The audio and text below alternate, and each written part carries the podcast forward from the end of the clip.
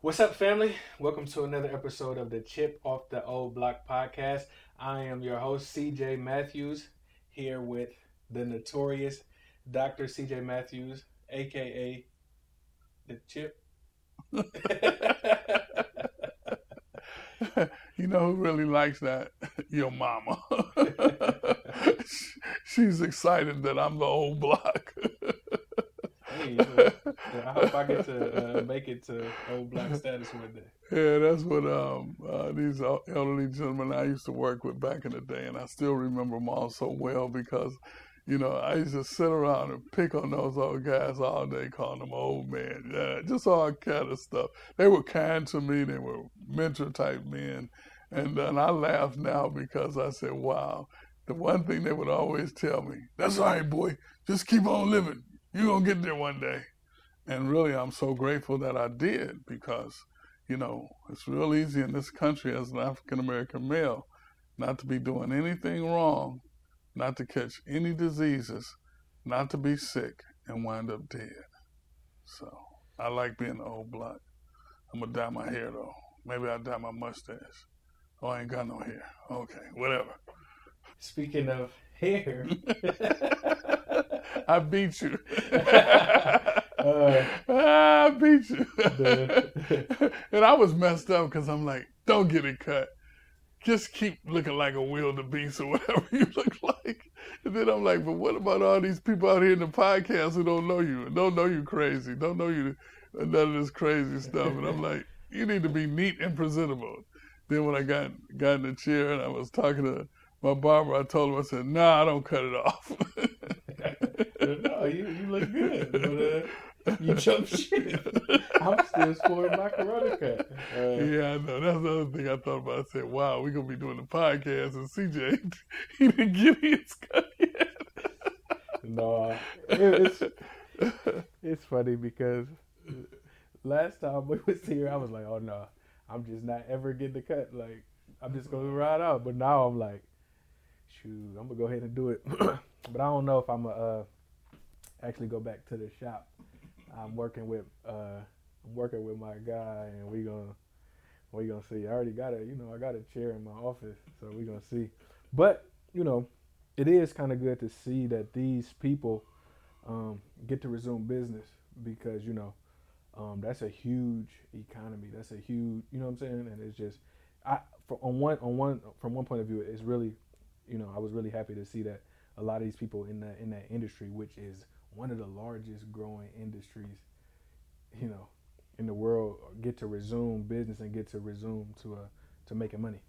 You know, I wish, um, and I know that's why I'm the old block because I believe in black economics.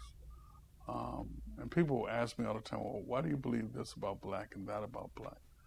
Because nobody has to argue for white economics. Right. nobody has to. That argument doesn't have to be made.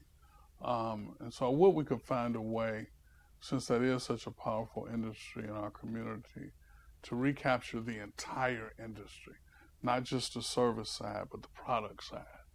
Um, and a lot of people the, are actually doing that. The distribution of the products, because you know, um, if, if if I know of a, a an African American company that's producing products, that's the place where I'm going to get my products. You know, I may have to retrain because I've been using the same stuff for years.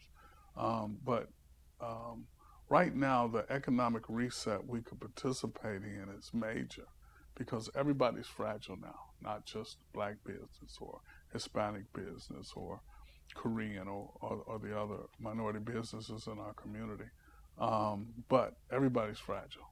Right. So now would be a time to create the kind of robust networking that could that everybody could benefit from because even coming back, the PPE equipment, the supplies they need that are not necessarily a priority of their business, though. Um, I've never been to a barbershop where they weren't sanitizing. Right.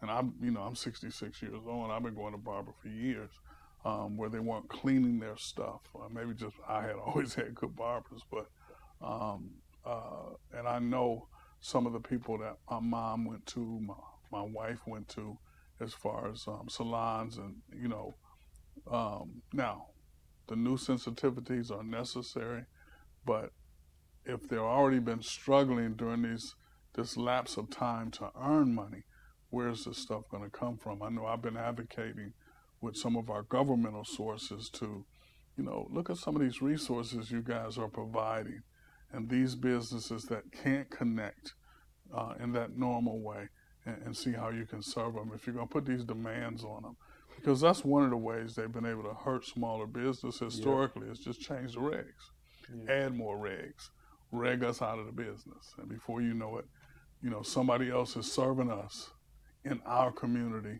And again, well, like it or don't like it, take it however you want to take it. Those people should not be mining the gold in our community. Yeah, for sure. Um, yeah. you know, there is wealth in the black community, um, but we allow, we befriend everybody. We're benevolent people. We befriend everybody, and when people talk like me, then I'm considered radical or something bad. And again, no other community has to.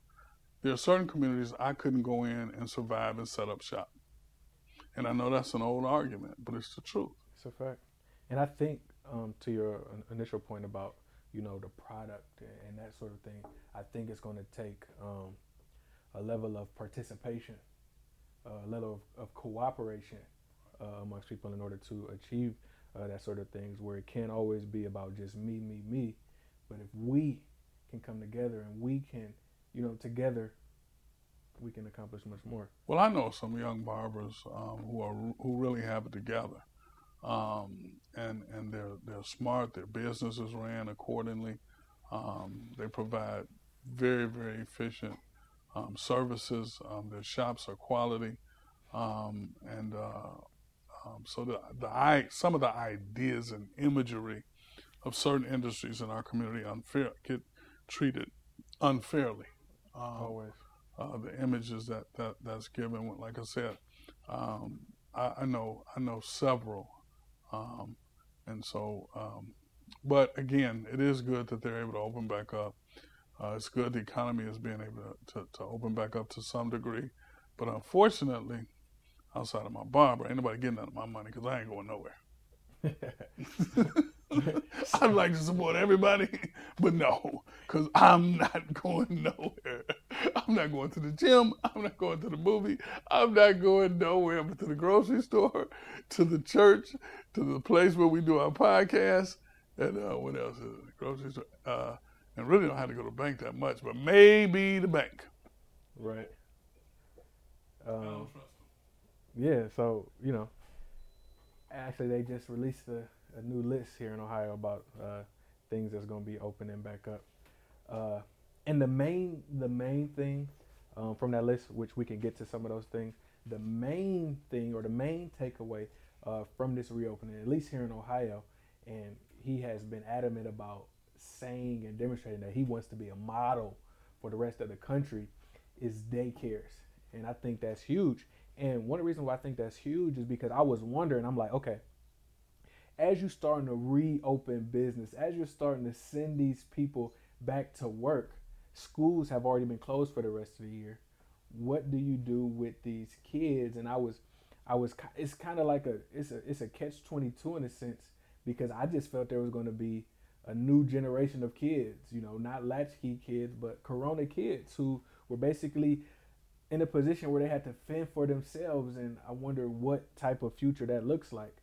But it seems as if, I mean, obviously they they they have brains, so you can't open a business without offering some sort of solution to childcare.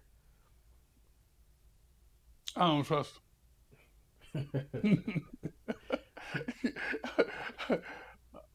that the reality is is that if it's not safe for a child to go to school, it's not safe for a child to go to daycare. That's the reality. I understand the connection. But thank God y'all all grown because I would not be sending my kid nowhere. Yeah. Right. Okay. Um, uh, and, I, and, and, let me not be so arrogant um, uh, because I did have the benefit um, some of my marriage when, when, when you guys were younger, uh, where your mom worked a lot of the time, and there was some time when she didn't have to work. Um, but our children, all you guys were in daycare um, or some form of care. Because um, I could hear Dee Dee saying, "Now I wasn't in no daycare because we had grandmother not Ruby." But uh, you know, and so I understand that. Um, and so I, I, think that what we have to do is assessments.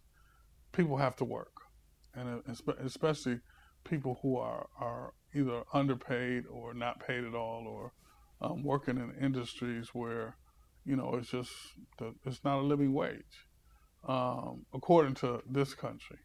Um, and so we have to be sensitive to those facts. But how do we create something that's just, and, and I know some daycare folk, and they are great. Um, uh, we, we had a daycare of our own, but it's still a gathering place um, for kids, and we still don't know enough about this thing for children.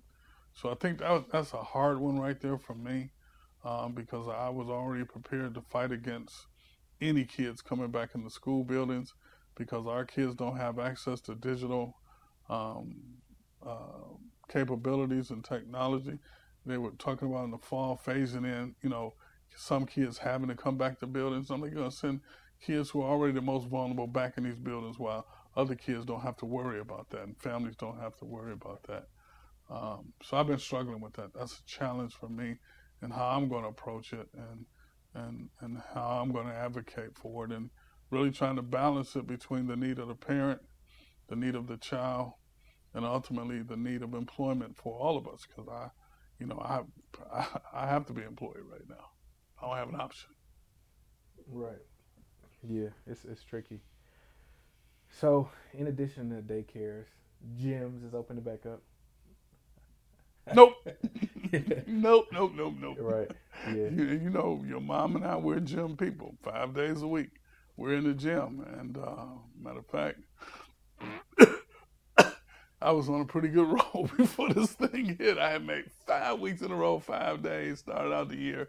This is going to be my year to get back in shape so I can hit that golf ball. That's the one that I've been wondering about golf courses, although I feel as though they've been open, they have declared to open back up soon too.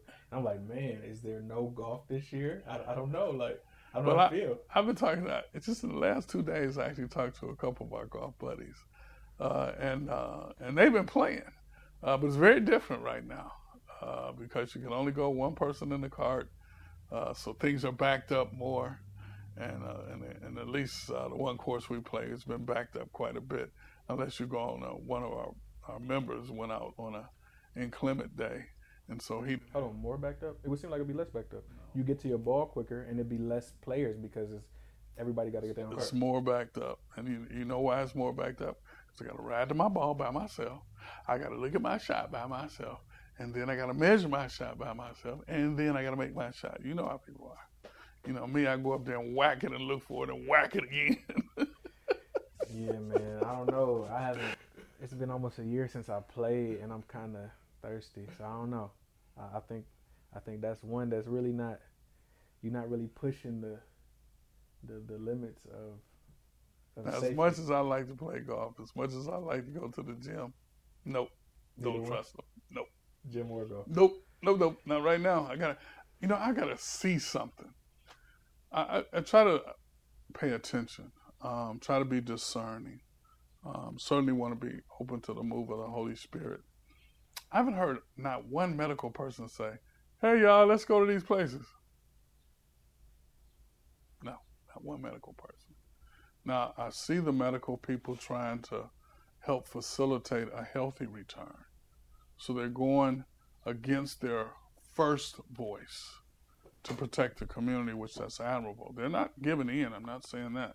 But they are saying, okay, if you're going to do this, here's the better ways to do it. So um, they're adding their voice to the health of the fact that this thing is beyond their control now. But I've, I've, I've heard only caution. I've heard only safety and protection from medical people. Yeah.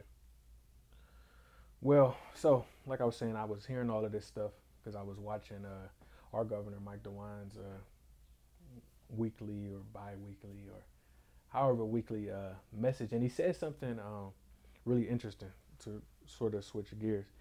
uh, he, as he was talking about uh, reopening, uh, specifically like daycares and those sort of things, he he said that you know basically we haven't had to do this before, and he used the key phrase. He said there is really no playbook, and I think it's really interesting based on something um, that I've thought about, something that I think we probably um talked talked about before. Because when I think about um, a life in ministry, I always go back because you know the majority of my life has been dedicated to one thing, sports.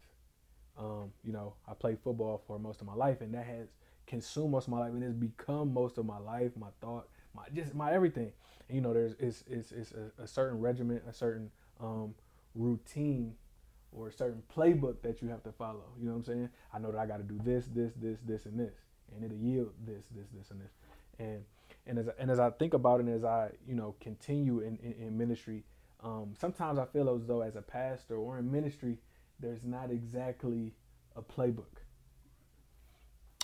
Yeah, and I, and I know the immediate Christian answer. Hey, y'all Christians, uh, it's the Bible. The Bible. Well, well yes, um, it's the it's the place of our faith. I didn't think um. It's what we believe in.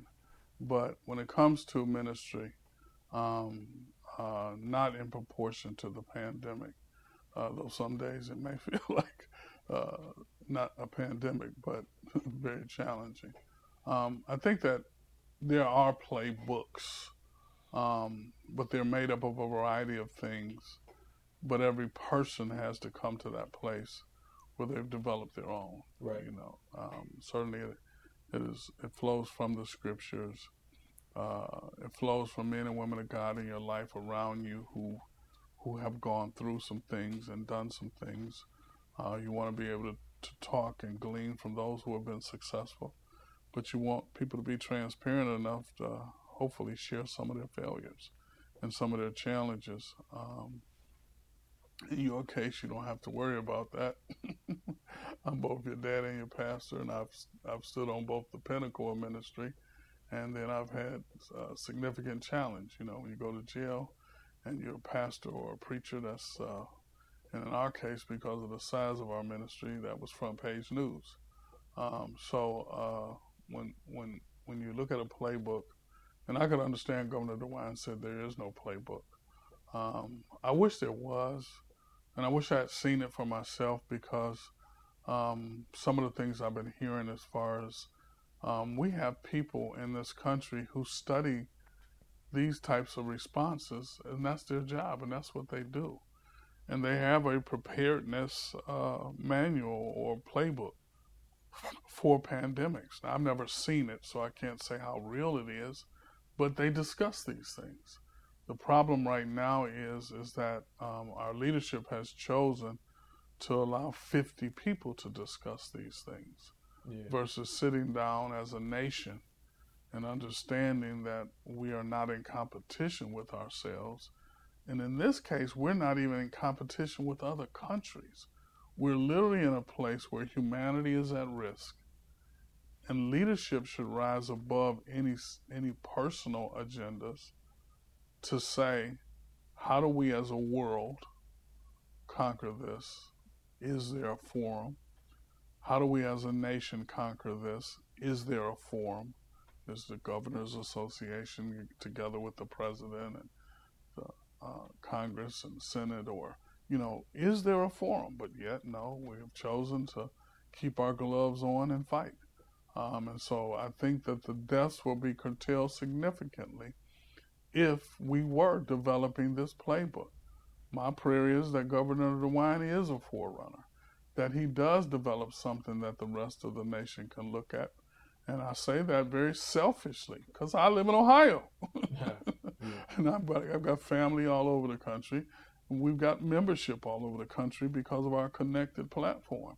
Uh, so I'm equally as concerned. We've got folk who live in other countries, both in our family and from our church, other countries, uh, from our church. So uh, anyone with any level of God in them would not want China or North Korea or any other nation to, to, to, to succumb because of this virus. So um, that's why the church is so important. That's why the prophetic voice is so important, because sometimes the moral compass uh, of our nation will not uh, point in a healthy direction as long as the prophets are quiet. Yeah. Well, I mean, I think that was the operative word was leadership. and a lot of times, you know, it, it, seems or it feels as if uh, there's a lack of of leadership uh, when it comes to these certain things. But to kind of get back to this whole playbook and ministry kind of thing, because um, even even it's like okay, if I go play around the golf, right? If I shoot even par, I know I shot even par. If I shoot over par, I shoot over par. If I, I'm playing a football game, I have seven catches for X amount of yards, this many touchdowns. It's like I can see the result. But sometimes when you're in this, when you are a pastor, there are times when there are uh, you can see the outcome. Um, there are times uh, there there are there are things that you could easily point to, like okay, you know things like you like oh if membership is growing, oh if you know there are certain things that, that are visible, but sometimes it's like you you you you're, you're following God's voice, um, you're you're doing the things that He says, and you may or may not be able to see the impact of what it is that you're doing. And sometimes and, and maybe that's maybe that is the flesh maybe that is vanity maybe that is vain but sometimes you want to know that you know what you're doing is working. Right. Affirmation and encouragement is a vital part of the human psyche um, given too much and we'll and we'll see uh, people who are vain and and very selfish giving too little we'll see people who are insecure and yeah. uh, feel rejected. Uh, but given a healthy balance and appropriate times and, and places, um, you see the potential for a mature, secure uh, human being. Um, in the kingdom, uh, God gives us glimpses, all right? And when you appropriate those glimpses, um, whether it's a person's life who is transformed or if it is growth in your ministry or health in your ministry or depth in your ministry, because growth, health, and depth are different. Right. Um, if it's, uh, um, I've never run from the word success. Okay, a lot I know a lot of Christians do, um, a lot of church people, believers, whatever you want to call yourselves, but I don't run from the word success. Right. I've been extremely successful all of my ministry um, because God gave me something that was so powerful that I would dare not be successful. Okay, when I went to jail, I did so much ministry in jail, it was unbelievable. I was having so much fun, it was unbelievable. Okay, and as a matter of fact, we were having so much fun. It's the Bible study, exercise, and doing things we were doing, chats just like this with groups of guys. Um, one guy came up to us one day and cussed us out. basically said, when did so many happy so and so people come to jail? You know, we weren't happy because we were in jail, but the joy of the Lord um, gave us a, a place of peace in spite of the, the situation we were in. Um, but the greatest work that God is going to do, you're not going to see it. Right. Because the greatest work He's going to do is going to be in you. So others will see it. Yeah, but even even that is like you know, because I was contemplating this on the other day. So I've been in I've been in ministry for several years now, and it's like, yeah, I know, right? It's like, man, but it's been several years, and it's just like you know, uh, how do you see that growth? You know what I'm saying? It's like you you would you would like to progress. You would like to grow in certain things. like that's just that's just the natural. That's just a, or maybe not for all people that's a natural inclination of my own. I'm speaking personally now, and it's like sometimes though it's like, oh okay, or maybe am I too close to the elephant to see it? Like as you kind of say, because it's like I don't know, maybe you can't exactly see, you can't always see yourself. Right, right. Well, I mean, you came in, uh, Bishop Tudor Bismarck, uh, uh, uh, great man of God, and he, we were in a conference together, and he was telling us a story and he gave us a principle that I really I, I, embrace it. You know, you hear a lot of stuff people say, but I embrace that principle is is is that you know your ministry is based on where you come in at. What you mean? Okay, yeah. So his family was poor. Right. Okay. All right. And when he was the the kid, and then they discovered uh, jewels diamonds or something on their property. So they became wealthy. So the younger kids came up in wealth, and he he he didn't come up. They weren't really poor, but he didn't come up in this kind of wealth. But, and so he, the principle basically was you come in at a place. So depending upon where you come in at, you know, determines your platform and, and what you get to do and where you get to go. So um, I came into success. All right. Uh, my pastor was totally successful. Our ministry was successful. So I came in. So I, I, have never known anything but success. I've never known anything but growth and affirmation. Um, even as we went through the challenges we went through and lost all the stuff we lost, um, I never saw it as defeat. I saw it as um, some errant, errant judgment, some uh, forces just, just coming against uh, the ministry because of its potential, which still exists, which may be manifesting you in the next generation and not me, um, because it's there and it's, it's it's it's there. God gave it. it. Has nothing to do with us. I mean, the the the the the, the folly of pastoring and ministering is if you think for a second that you had something to do with the success. right. the moment you think you had something to do with it, you know, God may still use you. See, that's a myth. God doesn't stop using people because whatever. You know, we we have all these different radars we put on. God gives a person an assignment. And He knew before they took it what was going to happen. Right. Okay, that doesn't make us live irresponsibly. I mean, uh, Dietrich Bonhoeffer in his book, uh, The Cost of Discipleship, talks about cheap grace. No, we never want to live in that.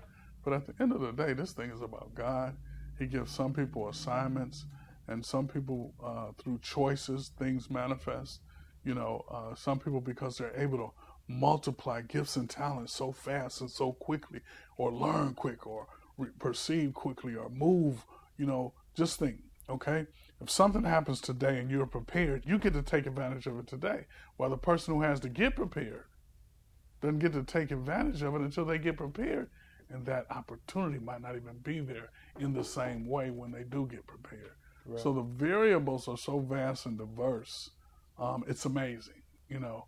Um, but like I said, I've, I've lived at every pinnacle you can live at, from the highest, you know, um, and to the lowest. Um, and so, but God is still God. His grace is still powerful, and uh, I don't have to kowtow. Well, I mean, you can't be afraid of success. You can't be afraid of failure. Yeah. Uh, both of those things happen. But affirmation and encouragement, those things are good, necessary. Um, you may get them sometimes, sometimes you're not. It's the healthy manner in which you need them that makes the biggest determinant. I determined in my spirit years ago that I would learn how to encourage myself. Right. I would learn how to, at least in my family, and that would be through your mom, your siblings and now your nieces and nephews and soon to be son, that through my family is where I would get my biggest encouragement. Right. You know, and then God sent many, many people into my life who are encouragers. And then we have an encouraging congregation. Um, even when I went down to friendship, it was just as if that was family also. Right. You know, um, even for the small time we were out at the bowling alley, that became family also. I think a lot of that comes from just who you are. I've never been a part of any f- crazy church foolishness. It's not who I am. Yeah, and it's it's not even just you know affirmation because like all that stuff is good, but I kind of can't even I I can't even get into that because you go up there and you preach and then everybody say, "Oh, oh man, that was a good word," you know. I can't even like I don't take you know I don't but it's just like this. Like, okay, if I if I run a forty, right, and if I run a four four five, it's like okay, I run a four four five. I I know if if I now if, if I come back and I run a four three, that was a four three. It's no. It's, it's not so you know what I'm saying. It's not exactly the same. I laugh because you said uh, your whole life was about football, and then I was like, I remember my whole life was about football, then I was like, man, that's 50 years ago. You ain't had no whole life about football. My whole life has been about ministry because I've no, been in ministry 40 now, years now. Now it's like, you know, no, I was just, I was just laughing, thinking in my spirit, but my whole life was about football uh, and how fast it left. yeah, how fleeting, how fleeting it was. You know, and, I, and and again, you know, life is challenging. You know, we have to make adjustments. And for an African American male in this country, you know, he better have a playbook. He better have a playbook. He better have a playbook because at any moment, that book can be closed, no fault of his own. Absolutely. Which is obviously, um, as we think about uh, one of the, you know, the the more, uh, I want to, I don't want to use the wrong word. Uh, what's getting the most? Uh, hmm, I don't want to say the wrong word. Attention. Yeah.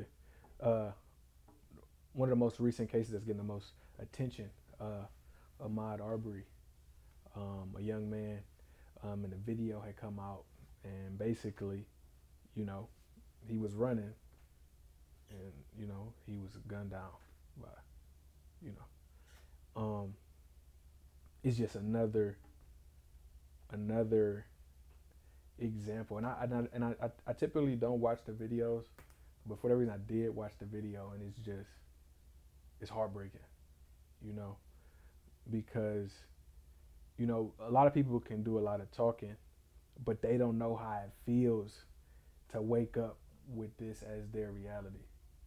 To to have to deal, it's like um, I don't know. It's almost like survive. You know, they they had the thing driving while black, you know, and they had the list jogging while black. All these other things while black become an issue, but it's like just surviving while black is basically become a thing. And and, and as I was thinking about it, it's like uh, sometimes, and I, have grown up in very diverse situations, so I, have been fortunate in that in that in that in that manner.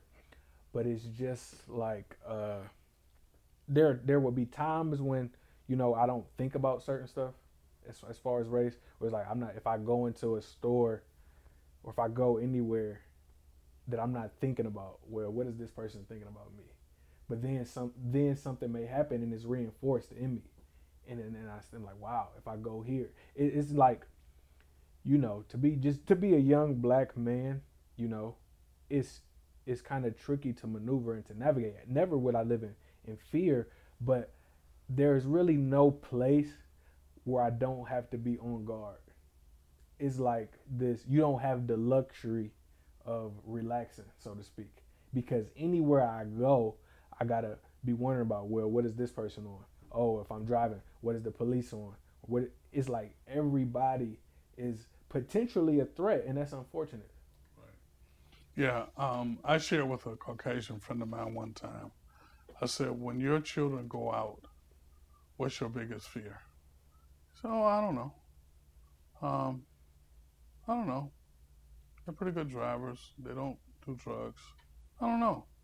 So my biggest fear is, is that when my children go out, they'll be confronted by a police officer and killed.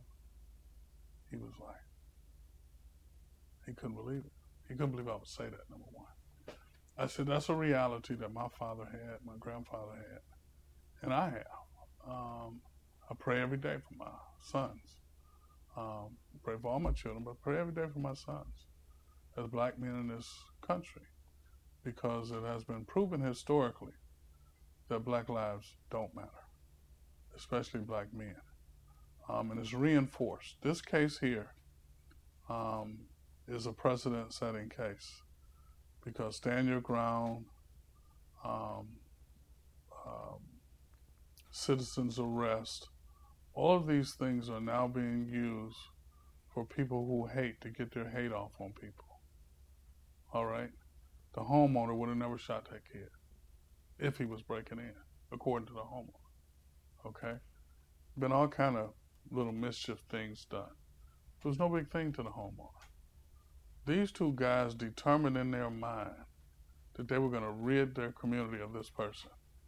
They did not go out to stop him from hurting that house. They went out to kill him maliciously. It was premeditated murder.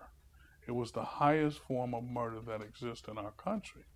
But we will now begin to vilify the young man, demonize him, Because once we make him less than human in this country, we've proven that once we make you less than human, we can lock children in cages. We can deport parents while children stay at the border in cages. We can hang African American men to the neck they're dead. We can rape and pillage their women. In this country, once you're demonized, then we can build laws so that Native Americans can become second class, third class citizens in their own country. And I know there are a lot of people who won't like me for saying these things, but until we can begin to have this discussion, we will never have change because it's real easy for good white people, good white people, good Christian white people to stay silent. Hmm. It's it's it's just crazy. Even even that good Christian white people, it's like you know this whole you know pro life conversation we, we, we, we've spoken about it a bunch of times, but it's just like, you know, people are protesting and doing all these things and holding all these rallies and all these different things talking about being pro life. But whenever, but, but, but life never seems to be valued after that point. Right. right. See, uh, Dr. Caroline Leaf and her work, um, who switched my brain on, um, gives us some very powerful insights into Romans 12, and that is how our brains work.